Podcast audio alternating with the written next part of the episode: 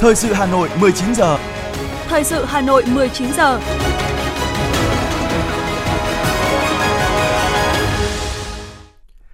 Kính chào quý vị và các bạn. Bây giờ là chương trình thời sự của Đài Phát thanh Truyền hình Hà Nội phát trên sóng phát thanh. Tối nay thứ năm ngày 13 tháng 4 năm 2023, chương trình có những nội dung chính sau đây. Thủ tướng Chính phủ Phạm Minh Chính làm việc với Hiệp hội Gỗ và Lâm sản, Hiệp hội Chế biến và Xuất khẩu Thủy sản. Ban chỉ đạo dự án đầu tư xây dựng đường vành đai 4 vùng thủ đô Hà Nội làm việc với Ủy ban Nhân dân các tỉnh khu vực phía Bắc. 10.000 sản phẩm tour khuyến mại tại Hội trợ Du lịch Quốc tế Việt Nam VITM Hà Nội 2023. Hơn 9.300 chỉ tiêu tuyển dụng tại phiên giao dịch việc làm kết nối 8 tỉnh thành phố, trong đó có Hà Nội. Phần tin thế giới có những thông tin, Nhật Bản trao công hàm phản đối Triều Tiên phóng tên lửa. Italy ban bố tình trạng khẩn cấp về nhập cư. Chuyến tàu khách quốc tế Lào Trung Quốc khởi hành chuyến đầu tiên. Sau đây là nội dung chi tiết. Thưa quý vị và các bạn, sáng nay, Thủ tướng Chính phủ Phạm Minh Chính chủ trì làm việc với Hiệp hội Gỗ và Lâm sản, Hiệp hội Chế biến và Xuất khẩu Thủy sản để tháo gỡ khó khăn, thúc đẩy sản xuất xuất khẩu lâm sản và thủy sản. Thủ tướng yêu cầu các bộ ngành địa phương cùng các hiệp hội doanh nghiệp theo thẩm quyền xử lý kịp thời các kiến nghị của doanh nghiệp trong sản xuất kinh doanh và xuất khẩu lâm sản thủy sản, theo dõi sát tình hình phát triển của thị trường xuất khẩu trong và ngoài nước, điều chỉnh chính sách, nhất là các chính sách về thương mại, đầu tư tiền tệ để chủ động phân tích, dự báo, xây dựng các kịch bản phương án điều hành ứng phó phù hợp. Khuyến khích doanh nghiệp tư nhân đầu tư hạ tầng, trang thiết bị dịch vụ hậu cần nuôi trồng thủy sản trên biển, đầu tư mới, nâng cấp các trại sản xuất giống, trại nuôi trồng thủy sản, các kho lạnh lưu giữ, trung chuyển sản phẩm thủy sản. Sáng nay, Ủy viên Bộ Chính trị, Bí thư Thành ủy Hà Nội Đinh Tiến Dũng, trưởng ban chỉ đạo dự án đường vành đai 4 vùng thủ đô Hà Nội, chủ trì làm việc với Ủy ban nhân dân các tỉnh khu vực phía Bắc về mỏ vật liệu phục vụ thi công dự án đầu tư xây dựng đường vành đai 4 vùng thủ đô khẳng định Hà Nội sẽ có từ 70% mặt bằng sạch trở lên để khởi công dự án đúng như kế hoạch vào ngày 30 tháng 6 tới. Bí thư Thành ủy Hà Nội nhấn mạnh vấn đề mỏ vật liệu phục vụ thi công dự án sẽ báo cáo đề xuất kiến nghị với Thủ tướng Chính phủ cho phép mở rộng địa bàn các tỉnh ngoài Hà Nội, Hưng Yên, Bắc Ninh có mỏ vật liệu đáp ứng yêu cầu, có thể cung cấp phục vụ thi công dự án đường vành đai 4 được áp dụng cơ chế đặc thù căn cứ vào nội dung các nghị quyết số 60 và nghị quyết số 133 của Chính phủ. Thứ hai là kiến nghị cho phép nhà thầu bổ sung thực hiện xây lắp trong dự án thành phần 3, đối tác công tư PPP cũng được hưởng các chính sách đặc thù liên quan đến vật liệu xây dựng như các nghị quyết nêu trên. Đồng thời, Ban chỉ đạo thống nhất giao cho tư vấn làm việc với Ban chỉ đạo các tỉnh lên phương án về các mỏ vật liệu xây dựng, phục vụ thi công dự án, cụ thể từng mỏ, từng vị trí công suất, sản lượng theo tiến độ. Trong đó phải đảm bảo nguyên tắc ưu tiên các mỏ gần nhất, dễ khai thác nhất và quan trọng là giá rẻ nhất về đề nghị của Ban Quản lý Dự án Đầu tư xây dựng công trình giao thông thành phố Hà Nội cho phép thay đất bằng cát trong thực hiện phương án đắp bao để bảo đảm sự chủ động nguồn vật liệu thi công ngay sau khi khởi công. Bí thư Thành ủy yêu cầu tư vấn xem xét, thẩm định và đề xuất Ủy ban Nhân dân thành phố quyết định theo thẩm quyền cho rằng tiến độ phê duyệt các dự án thành phần đang chậm so với yêu cầu của chính phủ. Bí thư Thành ủy Hà Nội đề nghị các bộ, nhất là Bộ Tài nguyên và Môi trường, đẩy nhanh tiến độ thẩm định các dự án thành phần, nhất là các báo cáo đánh giá tác động môi trường mà các địa phương đã trình hồ sơ. Về tổng mức đầu tư dự án thành phần, Bí thư Thành ủy một lần nữa nêu rõ quan điểm đã thống nhất là căn cứ vào thực tế để tính toán, trường hợp vượt tổng mức dự toán ban đầu thì được phép sử dụng ngân sách địa phương đề nghị tỉnh Hưng Yên đẩy nhanh tiến độ giải phóng mặt bằng, không chờ đợi quyết đáp về tổng mức đầu tư dự án thành phần 2.1. Lưu ý, trong quá trình thực hiện công tác giải phóng mặt bằng, phải đặc biệt chú ý xác định chính xác về nguồn gốc đất và diện tích đất, tránh để xảy ra sai sót. Đề nghị lãnh đạo các bộ ngành, các tỉnh, thành phố nơi có dự án đi qua và trong vùng coi dự án đường vành đai 4 là nhiệm vụ chính trị quan trọng, cùng chung sức đồng lòng, quyết tâm thực hiện, tạo động lực phát triển cho vùng thủ đô và đất nước. Thưa quý vị và các bạn, trong suốt chiều dài lịch sử dân tộc, Thăng Long, Hà Nội, vùng đất địa linh nhân kiệt trải qua bao thăng trầm, với nhiều chiến công vang dội, luôn là trung tâm văn hóa của đất nước, nơi lắng hồ núi sông ngàn năm, nơi kết nối những mạch nguồn lịch sử và tinh hoa của dân tộc Việt Nam, nơi hội tụ và tỏa sáng tinh thần yêu nước, yêu hòa bình, tình đoàn kết và khát vọng vươn lên. Trong quá trình xây dựng thủ đô, Hà Nội đã đạt được nhiều kết quả trong phát triển văn hóa, con người trở thành nguồn lực nội sinh quan trọng cho sự phát triển. Thủ đô Hà Nội được xác định là trung tâm đầu não chính trị, hành chính quốc gia, trái tim của cả nước, trung tâm lớn về kinh tế, văn hóa, giáo dục và đào tạo, khoa học và công nghệ. Hà Nội luôn tự hào về các giá trị văn hóa lịch sử cả truyền thống và hiện đại, sở hữu kho tàng di sản văn hóa phong phú đa dạng. Nghị quyết đại hội lần thứ 17 Đảng bộ thành phố Hà Nội nhiệm kỳ 2020-2025 tiếp tục khẳng định nhận thức toàn diện hơn về phát triển văn hóa xây dựng con người Hà Nội, nêu rõ nhiệm vụ trọng tâm chú trọng phát triển văn hóa Hà Nội trên cơ sở phát huy truyền thống ngàn năm văn hiến anh hùng, thành phố vì hòa bình,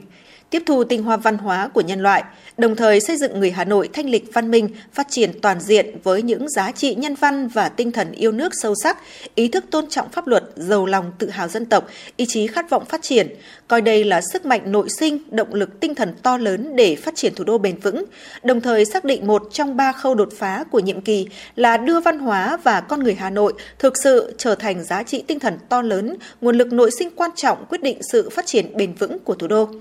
Giáo sư tiến sĩ Phạm Hồng Tung, Viện trưởng Viện Việt Nam học Đại học Quốc gia Hà Nội nhận định. Bây giờ Việt Nam không chỉ là đất nước biểu tượng của hòa bình mà đất nước là điểm đến du lịch hấp dẫn bậc nhất thế giới, là đất nước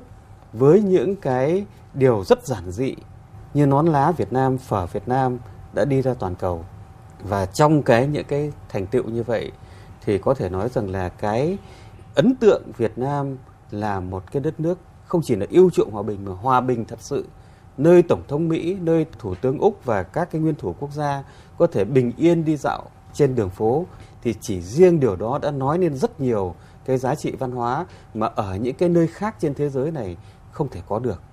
Ban chỉ đạo chương trình số 06 đã chỉ đạo tham mưu thành ủy ban hành nghị quyết số 09 ngày 22 tháng 2 năm 2022 về phát triển công nghiệp văn hóa trên địa bàn thủ đô giai đoạn 2021-2025, định hướng đến năm 2030, tầm nhìn đến năm 2045. Đây được coi là bước đột phá trong phát triển thủ đô nhằm đảm bảo hài hòa giữa bảo tồn và phát triển văn hóa, cải thiện và nâng cao chất lượng cuộc sống nhân dân thủ đô. Phó giáo sư tiến sĩ Bùi Hoài Sơn, Ủy viên Thường trực Ủy ban Văn hóa Giáo dục của Quốc hội cho biết. Chúng ta cũng thấy là các cái sản phẩm văn hóa nghệ thuật của chúng ta ngày càng đa dạng và phong phú. Thì rõ ràng rằng là những cái dấu ấn mà chúng ta đã đạt được ấy, nó nó là những cái thành tựu rất là lớn. Và nhờ những cái sự phát triển văn hóa đó ấy, thì chúng ta đã đáp ứng được cái nhu cầu của người dân trong việc hưởng thụ văn hóa. Để từ đó thì chúng ta hình thành nên à, một cái nền văn hóa của chúng ta là tiên tiến đậm đà bản sắc dân tộc tiếp thu cả tinh hoa văn hóa thế giới và đồng thời ấy, là xây dựng được các cái giá trị văn hóa của dân tộc chúng ta trong các sản phẩm và dịch vụ văn hóa và từ đó thì giúp cho chúng ta à, đưa văn hóa trở thành một cái yếu tố quan trọng trong sự phát triển bền vững của đất nước. Thời gian tới, thành phố sẽ có những cơ chế chính sách đồng bộ hơn để khuyến khích các doanh nghiệp, xã hội, cộng đồng phát triển nhiều không gian sáng tạo hơn nữa, tạo bước tiến lớn trong xây dựng và phát triển văn hóa cũng như thúc đẩy nền công nghiệp văn hóa sáng tạo phát triển trên địa bàn thủ đô. Cùng với đó, thành phố chú trọng phát triển các ngành công nghiệp văn hóa như du lịch văn hóa, nghề thủ công mỹ nghệ truyền thống, nghệ thuật biểu diễn, các không gian văn hóa sáng tạo, tổ chức các sự kiện văn hóa nghệ thuật là những lĩnh vực mà Hà Nội có tiềm năng lợi thế để tạo ra ưu thế thương hiệu riêng cho thành phố, thu hút đầu tư phát triển, đóng góp vào tăng trưởng kinh tế, tạo nhiều việc làm, quảng bá hình ảnh, nâng cao vị thế thủ đô góp phần bảo tồn và phát huy bản sắc văn hóa dân tộc, giá trị văn hóa tốt đẹp của thủ đô trong quá trình giao lưu hội nhập và hợp tác quốc tế. Chúng ta tin chắc rằng với sự quyết tâm đổi mới sáng tạo, thành phố Hà Nội sẽ triển khai hiệu quả các giải pháp nhằm đưa văn hóa con người Hà Nội thực sự trở thành giá trị tinh thần to lớn, nguồn lực quan trọng quyết định sự phát triển của thủ đô trong thời kỳ mới.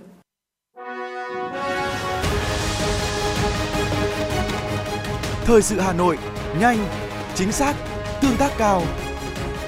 Thời sự Hà Nội, nhanh, chính xác, tương tác cao.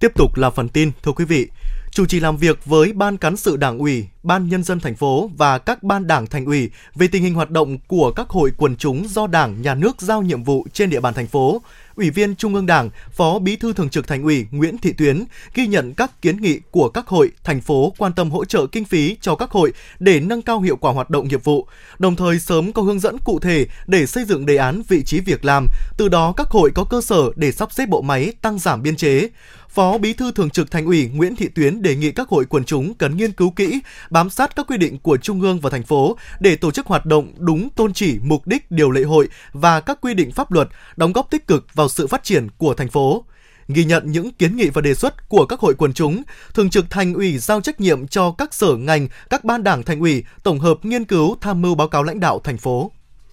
Sáng nay, Chủ tịch Ủy ban nhân dân thành phố Hà Nội Trần Sĩ Thanh đã tiếp ông Jean-Claude Dadelet, Phó thị trưởng thành phố Toulouse tới chào xã giao nhân dịp tới Hà Nội tham dự hội nghị hợp tác giữa các địa phương của Việt Nam và Pháp lần thứ 12. Hoan nghênh chuyến thăm của Phó thị trưởng thành phố Toulouse, Chủ tịch Ủy ban nhân dân thành phố Hà Nội Trần Sĩ Thanh cho biết, Hà Nội vinh dự khi trở thành địa phương đăng cai hội nghị hợp tác giữa các địa phương của Việt Nam và Pháp lần thứ 12. Hội nghị hợp tác giữa các địa phương của Việt Nam và Pháp sẽ là cơ hội để hai thành phố tiếp tục mở rộng hợp tác, trao đổi và chia sẻ thông tin về những vấn đề hai bên cùng quan tâm. Cũng qua sự kiện lần này, người dân Hà Nội nói riêng và Việt Nam được tiếp cận và hiểu hơn về văn hóa Pháp, thêm phần xích lại và thấu hiểu hơn nữa giữa người dân hai nước. Chủ tịch Ủy ban nhân dân thành phố Hà Nội đánh giá cao những thành tựu hợp tác giữa Toulouse và Hà Nội thời gian qua, kỳ vọng hai bên tiếp tục tích cực trao đổi, chia sẻ thông tin, đặc biệt trong dịp hội nghị lần này mở ra nhiều hợp tác mới hướng tới mốc son 30 năm quan hệ giữa Toulouse và Hà Nội.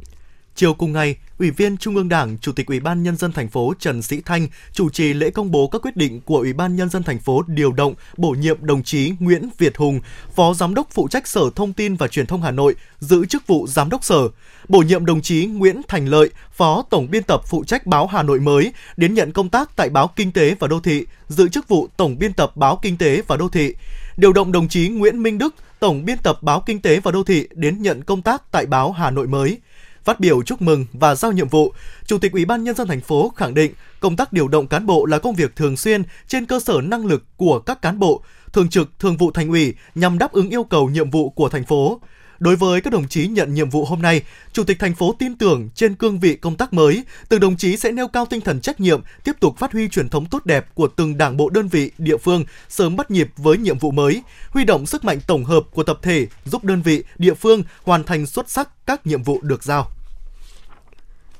tiếp tục nâng cao chất lượng hoạt động của Hội đồng Nhân dân các cấp thành phố Hà Nội là nội dung được nhấn mạnh tại hội nghị giao ban với Thường trực Hội đồng Nhân dân các quận, huyện, thị xã quý 1 năm 2023. Hội nghị được tổ chức trực tuyến từ điểm cầu Hội đồng Nhân dân thành phố đến các quận, huyện, thị xã và các xã, thị trấn.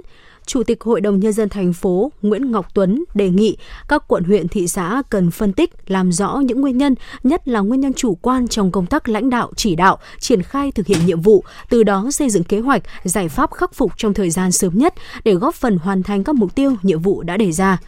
Trước mắt, các cấp thành phố phối hợp triển khai có hiệu quả nghị quyết Đại hội Đảng các cấp, nghị quyết số 15 của Bộ Chính trị về phương hướng nhiệm vụ phát triển thủ đô Hà Nội đến năm 2030, tầm nhìn đến năm 2045. Cùng với đó là tiếp tục thực hiện có hiệu quả chỉ đạo của Quốc hội, Chính phủ về thí điểm tổ chức mô hình chính quyền đô thị tại thành phố Hà Nội, thí điểm một số cơ chế chính sách tài chính đặc thù đối với thành phố và các quy định khác của pháp luật, tập trung ra soát các mục tiêu, chỉ tiêu, nhiệm vụ giải pháp để tập trung thực hiện có hiệu quả đề án số 15 của Ban Thường vụ Thành ủy kiểm tra tại huyện ủy Phú Xuyên và quận ủy Nam Từ Liêm về công tác lãnh đạo chỉ đạo và tổ chức thực hiện các kết luận kiểm tra, giám sát, thanh tra, kiểm toán của Trung ương và thành phố từ năm 2020 đến nay. Ủy viên Ban Thường vụ Thành ủy, trưởng Ban Nội chính Thành ủy Nguyễn Quang Đức yêu cầu huyện Phú Xuyên tăng cường sự lãnh đạo của cấp ủy, tăng cường kỷ luật kỷ cương trong việc thực hiện các kết luận kiểm tra, giám sát, thanh tra kiểm toán, Đối với quận Nam Tử Liêm, hiện đã thực hiện xong 8 kết luận thanh tra của Trung ương và một kết luận kiểm toán, còn 3 kết luận kiểm toán đang triển khai. Quận cũng đã thực hiện xong 5 kết luận kiểm tra thanh tra giám sát của thành phố. Đề nghị quận chủ động ra soát giải quyết những khó khăn vướng mắc, nâng cao vai trò trách nhiệm của người đứng đầu cấp ủy chính quyền và cơ quan đơn vị trong việc thực hiện các quyết định kết luận có hiệu lực trên địa bàn.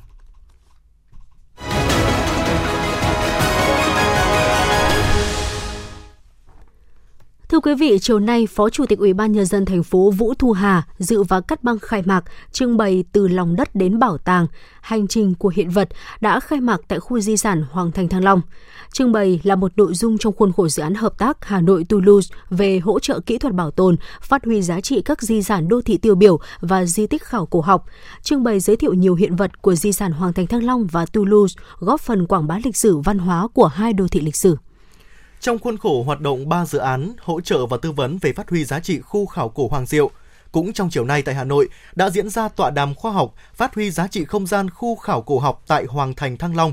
Tọa đàm được tổ chức nhằm tập hợp các nhân tố có liên quan tới di tích và đưa ra những phản ánh kịp thời, từ đó có quyết định chính xác dựa trên sự tôn trọng các giá trị mà UNESCO đặt ra, cũng như khả năng hành động của chính quyền địa phương nhằm thúc đẩy công tác phát huy giá trị khu khảo cổ tại Hoàng Thành Thăng Long. Thưa quý vị và các bạn, sáng nay, Hội trợ Du lịch Quốc tế Việt Nam VITM Hà Nội 2023 chính thức khai mạc tại Trung tâm Triển lãm Quốc tế Cung văn hóa lao động hữu nghị Việt Xô với sự tham dự của lãnh đạo Bộ Văn hóa Thể thao và Du lịch, cơ quan quản lý du lịch các địa phương, các doanh nghiệp kinh doanh du lịch cả nước. Chủ đề của VITM Hà Nội 2023 là du lịch văn hóa, nhằm hướng các doanh nghiệp du lịch đầu tư xây dựng các sản phẩm du lịch mới trên cơ sở khai thác các giá trị văn hóa truyền thống và các di sản văn hóa của Việt Nam. Ghi nhận nhận của phóng viên Hoa Mai. Dù còn nhiều khó khăn do tác động của đại dịch Covid-19, Hội trợ VITM Hà Nội 2023 vẫn thu hút sự tham gia trực tiếp của 600 doanh nghiệp đến từ 50 tỉnh thành phố trong cả nước và 15 quốc gia vùng lãnh thổ, với khoảng 500 gian hàng.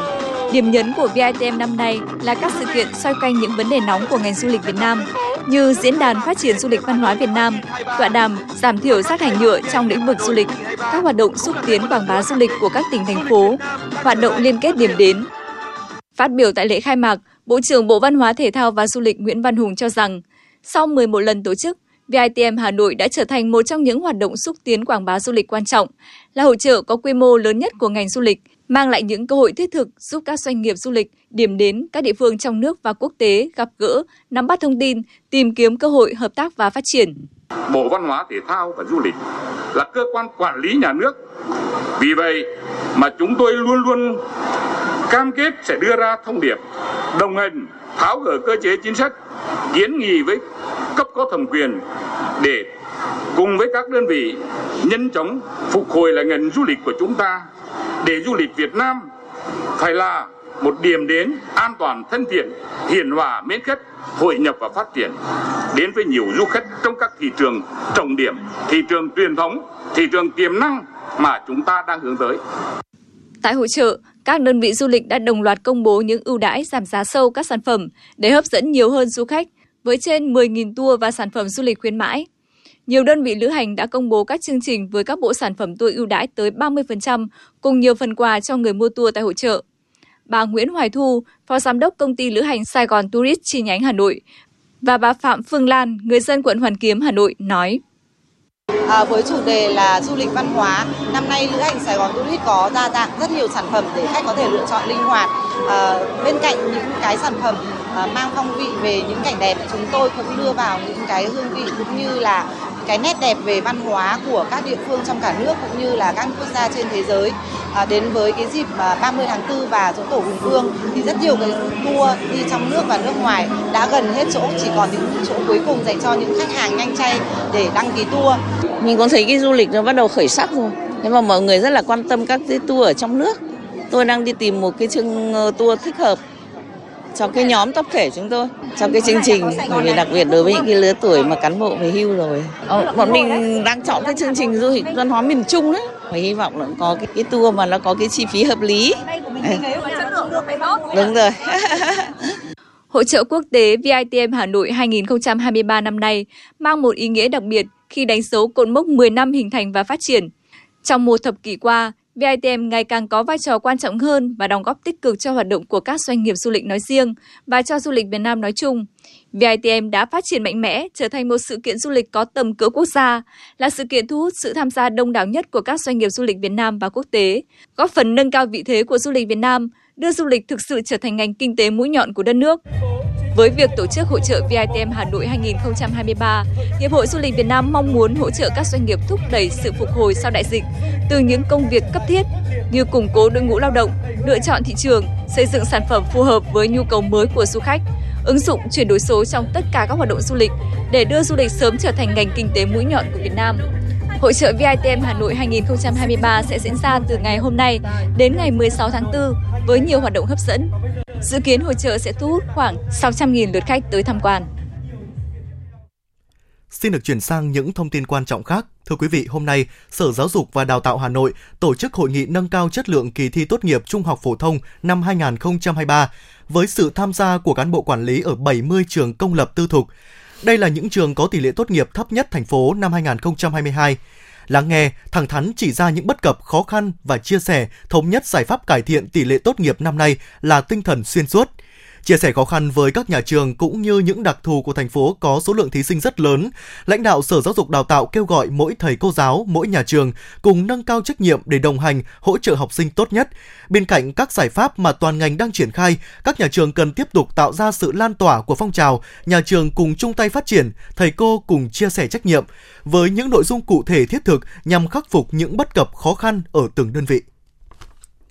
Cũng trong ngày hôm nay, Sở Giáo dục và Đào tạo Hà Nội đã làm việc với đoàn công tác của tổ chức ICDL, đơn vị quản lý toàn cầu về bộ chứng chỉ kỹ năng sử dụng công nghệ thông tin quốc tế, nhằm trao đổi định hướng hợp tác nâng cao năng lực công nghệ số cho học sinh các trường phổ thông trên địa bàn Hà Nội. Tại buổi làm việc, lãnh đạo hai bên đã có những trao đổi về hợp tác nâng cao kiến thức và năng lực sử dụng công nghệ số cho học sinh phổ thông Hà Nội thông qua việc ứng dụng không năng lực số và các chương trình học tập được xây dựng dựa trên chuẩn tin học quốc tế của tổ chức ICDL. Hai bên cũng đã thảo luận về những nội dung hợp tác nhằm nâng cao kỹ năng chuyên môn cho đội ngũ cán bộ quản lý, chuyên gia và giáo viên dạy bộ môn tin học ở các nhà trường trên địa bàn Hà Nội. Trong khuôn khổ chương trình, tổ chức ICDL đã tặng Sở Giáo dục và Đào tạo Hà Nội 100 suất học bổng chương trình tin học quốc tế cho học sinh phổ thông. Tại phiên giao dịch việc làm trực tuyến kết nối 8 tỉnh thành phố gồm Hà Nội, Bắc Ninh, Thái Nguyên, Bắc Cạn, Hưng Yên, Thái Bình, Quảng Ninh và Hải Phòng diễn ra sáng nay, 126 doanh nghiệp tham gia tuyển dụng hơn 9.300 chỉ tiêu việc làm đa dạng các ngành nghề. Đây là cơ hội để doanh nghiệp có thể tuyển được nguồn nhân lực phục vụ phát triển sản xuất kinh doanh, còn người lao động tìm được việc làm phù hợp. Sự kiện do Trung tâm Dịch vụ Việc làm Hà Nội phối hợp với Trung tâm Dịch vụ Việc làm các tỉnh thành phố vừa nêu tổ chức. Phiên giao dịch việc làm trực tuyến kết nối 8 tỉnh thành phố nhằm thực hiện kế hoạch số 21 của Ủy ban nhân dân thành phố Hà Nội về việc hỗ trợ phát triển thị trường lao động, giải quyết việc làm cho người lao động trên địa bàn thành phố năm 2023. Trong bối cảnh dịch COVID-19 tăng số ca mắc trở lại, Bộ Y tế vừa có công văn khẩn gửi đến các địa phương. Theo đó, Bộ Y tế đề nghị Ủy ban nhân dân các tỉnh thành phố trực thuộc trung ương tuyệt đối không được chủ quan, lơ là, mất cảnh giác và thực hiện hiệu quả các biện pháp phòng chống dịch theo nghị quyết của chính phủ và kế hoạch phòng chống bệnh truyền nhiễm năm 2023 của Bộ Y tế thúc đẩy tiêm vaccine phòng COVID-19 đạt mục tiêu đề ra, ra soát vận động các đối tượng tham gia tiêm vaccine, nhất là với các nhóm có nguy cơ cao. Các tỉnh, thành phố tăng cường triển khai các biện pháp phòng chống dịch COVID-19 tại các cơ sở giáo dục, giám sát tại các cửa khẩu, trong các cơ sở y tế và tại cộng đồng đồng thời tổ chức tốt việc thu dung, cấp cứu, chăm sóc, điều trị hiệu quả các trường hợp mắc bệnh, đặc biệt với các nhóm nguy cơ cao, hạn chế đến mức thấp nhất các trường hợp tử vong và thực hiện nghiêm việc kiểm soát nhiễm khuẩn, không để lây nhiễm chéo trong các cơ sở điều trị. Tiếp tục đảm bảo hậu cần, kinh phí, thuốc, vaccine, sinh phẩm, vật tư hóa chất, trang thiết bị, nhân lực phục vụ công tác phòng chống dịch. Thưa quý vị, tin từ Bệnh viện Đại học Y Hà Nội ngày hôm nay cho biết tại đây vừa tiếp nhận một nam bệnh nhân 50 tuổi sống tại một tỉnh miền núi phía Bắc bị chảy máu cam nhiều tháng. Tại Bệnh viện Đại học Y Hà Nội, nam bệnh nhân được chỉ định nội soi và phát hiện một con đỉa dài khoảng 6 cm đang di chuyển ở trong mũi trái. Các bác sĩ đã gấp dị vật ra khỏi mũi bệnh nhân an toàn và sau một tuần, người bệnh đã hết chảy máu cam và đau nhức mũi. Dị vật trong mũi có thể gây nhiều biến chứng nguy hiểm nếu không được xử lý sớm. Các bác sĩ lưu ý khi người dân có biểu hiện như chảy máu mũi đỏ tươi kèm đau nhức mũi một bên, nghẹt mũi và có tiền sử từng đi chơi ở khu vực rừng núi, sống ở miền núi thì có thể nghĩ tới dị vật sống ký sinh ở trong mũi. Khi có dấu hiệu của bệnh, người bệnh nên tới thăm khám và điều trị tại các cơ sở khám chữa bệnh uy tín. Việc tự sử dụng thuốc hay cố gắng dùng các dụng cụ để tự lấy dị vật có thể gây nên những biến chứng nguy hiểm khó lường. Thưa quý vị, chỉ trong 3 tháng đầu năm, toàn quốc đã xảy ra 28 vụ việc chống người thi hành công vụ, trong đó có hơn 50% số vụ xảy ra khi tài xế bị kiểm tra nồng độ cồn. Một số địa phương xảy ra vụ việc này có thể kể đến như là Hà Nội 4 vụ, thành phố Hồ Chí Minh 3 vụ. Đại diện Cục Cảnh sát Giao thông cho biết, so với cùng kỳ năm 2022, tăng 20 vụ, tăng 8 chiến sĩ cảnh sát giao thông bị thương và tăng 22 đối tượng bị bắt giữ. Lý giải về vấn đề này, đại diện Cục Cảnh sát Giao thông cho biết, tài xế sử dụng rượu bia sẽ dẫn đến việc không kiểm soát được tinh thần hành vi của mình là nguyên nhân dẫn đến một số trường hợp vi phạm có hành vi cản trở, chống đối, không hợp tác, không chịu đo nồng độ cồn khi lực lượng lượng cảnh sát giao thông yêu cầu kiểm tra xử lý, gây khó khăn cho lực lượng chức năng. Khoảng 8 giờ 37 phút sáng nay, người dân phát hiện một đám cháy bùng phát tại số nhà 472 phố Lê Duẩn, quận Đống Đa, Hà Nội, đã hô hoán để mọi người thoát nạn, đồng thời thông báo cho lực lượng chức năng.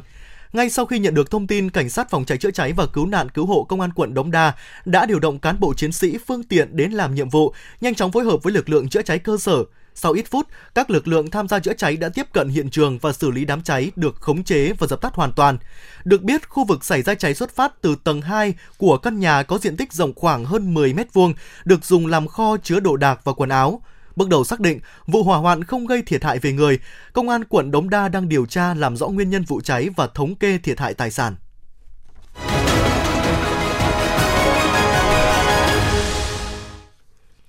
Chuyển sang những thông tin quốc tế, Bộ Quốc phòng Nhật Bản ngày hôm nay thông báo nước này đã trao công hàm phản đối mạnh mẽ Triều Tiên sau vụ phóng tên lửa mới nhất của nước này diễn ra trước đó cùng ngày. Trong khi đó, Hội đồng An ninh Quốc gia Hàn Quốc đã triệu tập một cuộc họp và lên án mạnh mẽ vụ phóng tên lửa đạn đạo tầm xa của Triều Tiên. Cơ quan quản lý chương trình mua sắm quốc phòng của Hàn Quốc cho biết nước này đã phê duyệt các dự án quốc phòng quy mô lớn để tự chế tạo máy bay tác chiến điện tử và mua máy bay trực thăng hạng nặng cho các hoạt động đặc biệt Động thái này diễn ra trong bối cảnh Seoul tăng cường nỗ lực chống lại các mối đe dọa quân sự đang gia tăng từ Triều Tiên. Hạm đội Thái Bình Dương của Nga ngày hôm nay thông báo các tàu hộ tống anh hùng Liên bang Nga Anda Teshidenjapov, Gromki và Sovercheny thuộc hạm đội này đã tiến hành diễn tập triển khai chiến đấu trong khu vực được chỉ định. Cuộc tập trận này là một phần trong kế hoạch huấn luyện chiến đấu của hạm đội Thái Bình Dương. Nội các Italy vừa ban bố tình trạng khẩn cấp quốc gia về vấn đề nhập cư trong bối cảnh dòng người di cư trái phép đến địa Trung Hải tăng mạnh. Theo số liệu của Bộ Nội vụ Italy, từ đầu năm đến nay có khoảng 31.300 người di cư đến nước này, con số này gấp 4 lần so với cùng kỳ 2 năm trước. Hiện đang có một chiếc thuyền chở khoảng 700 người dự kiến sẽ cập cảng Catania, một thành phố lớn ở phía đông Sicily. Vừa qua, giới chức Đức đã chia sẻ quan điểm về tuyên bố của Tổng thống Pháp Emmanuel Macron rằng Liên minh châu Âu EU cần giảm bớt sự phụ thuộc vào Mỹ và đảm bảo quyền tự chủ của châu Âu gắn liền với bản sắc. Những nhận định trên được đưa ra sau khi Tổng thống Macron phàn nàn rằng EU đang ngày càng phụ thuộc vào Mỹ về vũ khí và năng lượng, do đó cần tập trung thúc đẩy hơn nữa ngành công nghiệp quốc phòng nội khối. Chuyến tàu khách quốc tế xuyên biên giới đầu tiên trên chuyến tuyến đường sắt Lào-Trung Quốc đã chính thức đi vào hoạt động ngày hôm nay, với hai chuyến tàu khởi hành cùng lúc đi từ nhà ga Viên Chăn và nhà ga Côn Minh. Đôi tàu chở khách này được kỳ vọng sẽ thúc đẩy du lịch xuyên biên giới giữa hai nước bằng đường sắt. Dự án đường sắt Lào Trung có tổng giá trị đầu tư hơn 5,9 tỷ đô la Mỹ và theo một hợp đồng nhượng quyền có thời hạn 50 năm. Do dự án có giá trị đầu tư cao nên việc thu hồi vốn sẽ mất nhiều thời gian, dự kiến sẽ đem lại lợi nhuận sau 23 năm hoạt động.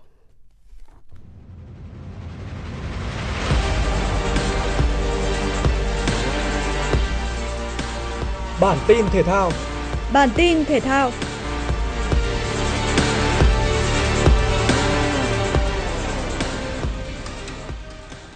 Trở về sân nhà sau chiến thắng tối thiểu tại Bình Định, Đông Á Thanh Hóa đặt mục tiêu giành chọn 3 điểm để leo lên vị trí đầu bảng khi tiếp đón Hồng Lĩnh Hà Tĩnh tại vòng 6 V-League. Suốt hiệp 1, thầy trò về Popov có ít nhất 3 cơ hội có thể thành bàn nhưng chưa thể tận dụng thành công.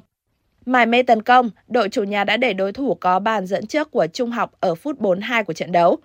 Tuy nhiên sau giờ nghỉ, Quốc Phương đã có pha đột phá vào vòng cấm, buộc hậu vệ của Hồng Lĩnh Hà Tĩnh phải phạm lỗi. Trên chấm 11 m, Paulo Conrado đã thực hiện thành công san bằng tỷ số một đều cho đội chủ nhà. Đến phút thứ 78, Gian Clesio đá phản lưới nhà, đưa Đông Á Thanh Hóa về lên dẫn trước. Cuối trận, Lê Thanh Bình và Lê Văn Thắng đã lập công ấn định chiến thắng 4-1 cho đội chủ nhà. Với kết quả này, Thanh Hóa có 14 điểm sau 6 trận, tạm vươn lên dẫn đầu bảng xếp hạng V-League 2023. Ở trận đấu diễn ra cùng giờ trên sân Hòa Xuân, SHB Đà Nẵng hòa Viettel FC không đều Kết quả trên khiến SHB Đà Nẵng xếp ở vị trí thứ 13 trên bảng xếp hạng với 3 điểm. Trong khi đó, Viettel FC xếp thứ 7 với 7 điểm. Trong khi đó, BKM Bình Dương tiếp đón câu lạc bộ Công an Hà Nội. Kể từ sau thắng lợi ở trận gia quân, thầy trò huấn luyện Paulo Faiani vẫn đang đi tìm thắng lợi thứ hai ở mùa giải năm nay và hai bàn thắng có được ở trận này đã giúp đội khách hoàn thành mục tiêu giành chọn 3 điểm trọn vẹn. Lê Văn Đô và Trần Văn Trung là hai cầu thủ lập công cho Công an Hà Nội chỉ vọn vẹn trong khoảng 3 phút cuối hiệp 1. Bàn rút ngắn cách biệt trong hiệp 2 của BKMX Bình Dương là không đủ để ngăn câu lạc bộ Công an Hà Nội có được chiến thắng chung cuộc 2-1. Tin mưa rông và cảnh báo mưa lớn cục bộ, lốc xét, gió giật mạnh khu vực thành phố Hà Nội. Thưa quý vị, hiện nay áp cao lạnh lục địa đang di chuyển xuống phía Nam, dự báo do ảnh hưởng của áp cao lạnh lục địa nén và đẩy rãnh áp thấp xuống phía Nam kết hợp với hội tụ gió trên mực 1.500m, nên từ đêm mai 14 tháng 4 đến hết ngày 15 tháng 4, thành phố Hà Nội có mưa, mưa rào, cục bộ có mưa to và rông. Tổng lượng mưa phổ biến khu vực các huyện phía Bắc và trung tâm thành phố từ 15 đến 30 mm, khu vực các huyện phía Tây và phía Nam thành phố từ 20 đến 40 mm.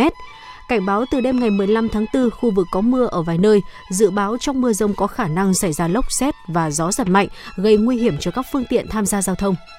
Quý vị và các bạn vừa nghe chương trình Thời sự tối của Đài Phát thanh Truyền hình Hà Nội, chỉ đạo nội dung Nguyễn Kim Khiêm, chỉ đạo sản xuất Nguyễn Tiến Dũng, tổ chức sản xuất Quang Hưng. Chương trình do biên tập viên Nguyễn Hằng, phát thanh viên Võ Nam Phương Nga và kỹ thuật viên Quang Ngọc phối hợp thực hiện. Thân ái chào tạm biệt.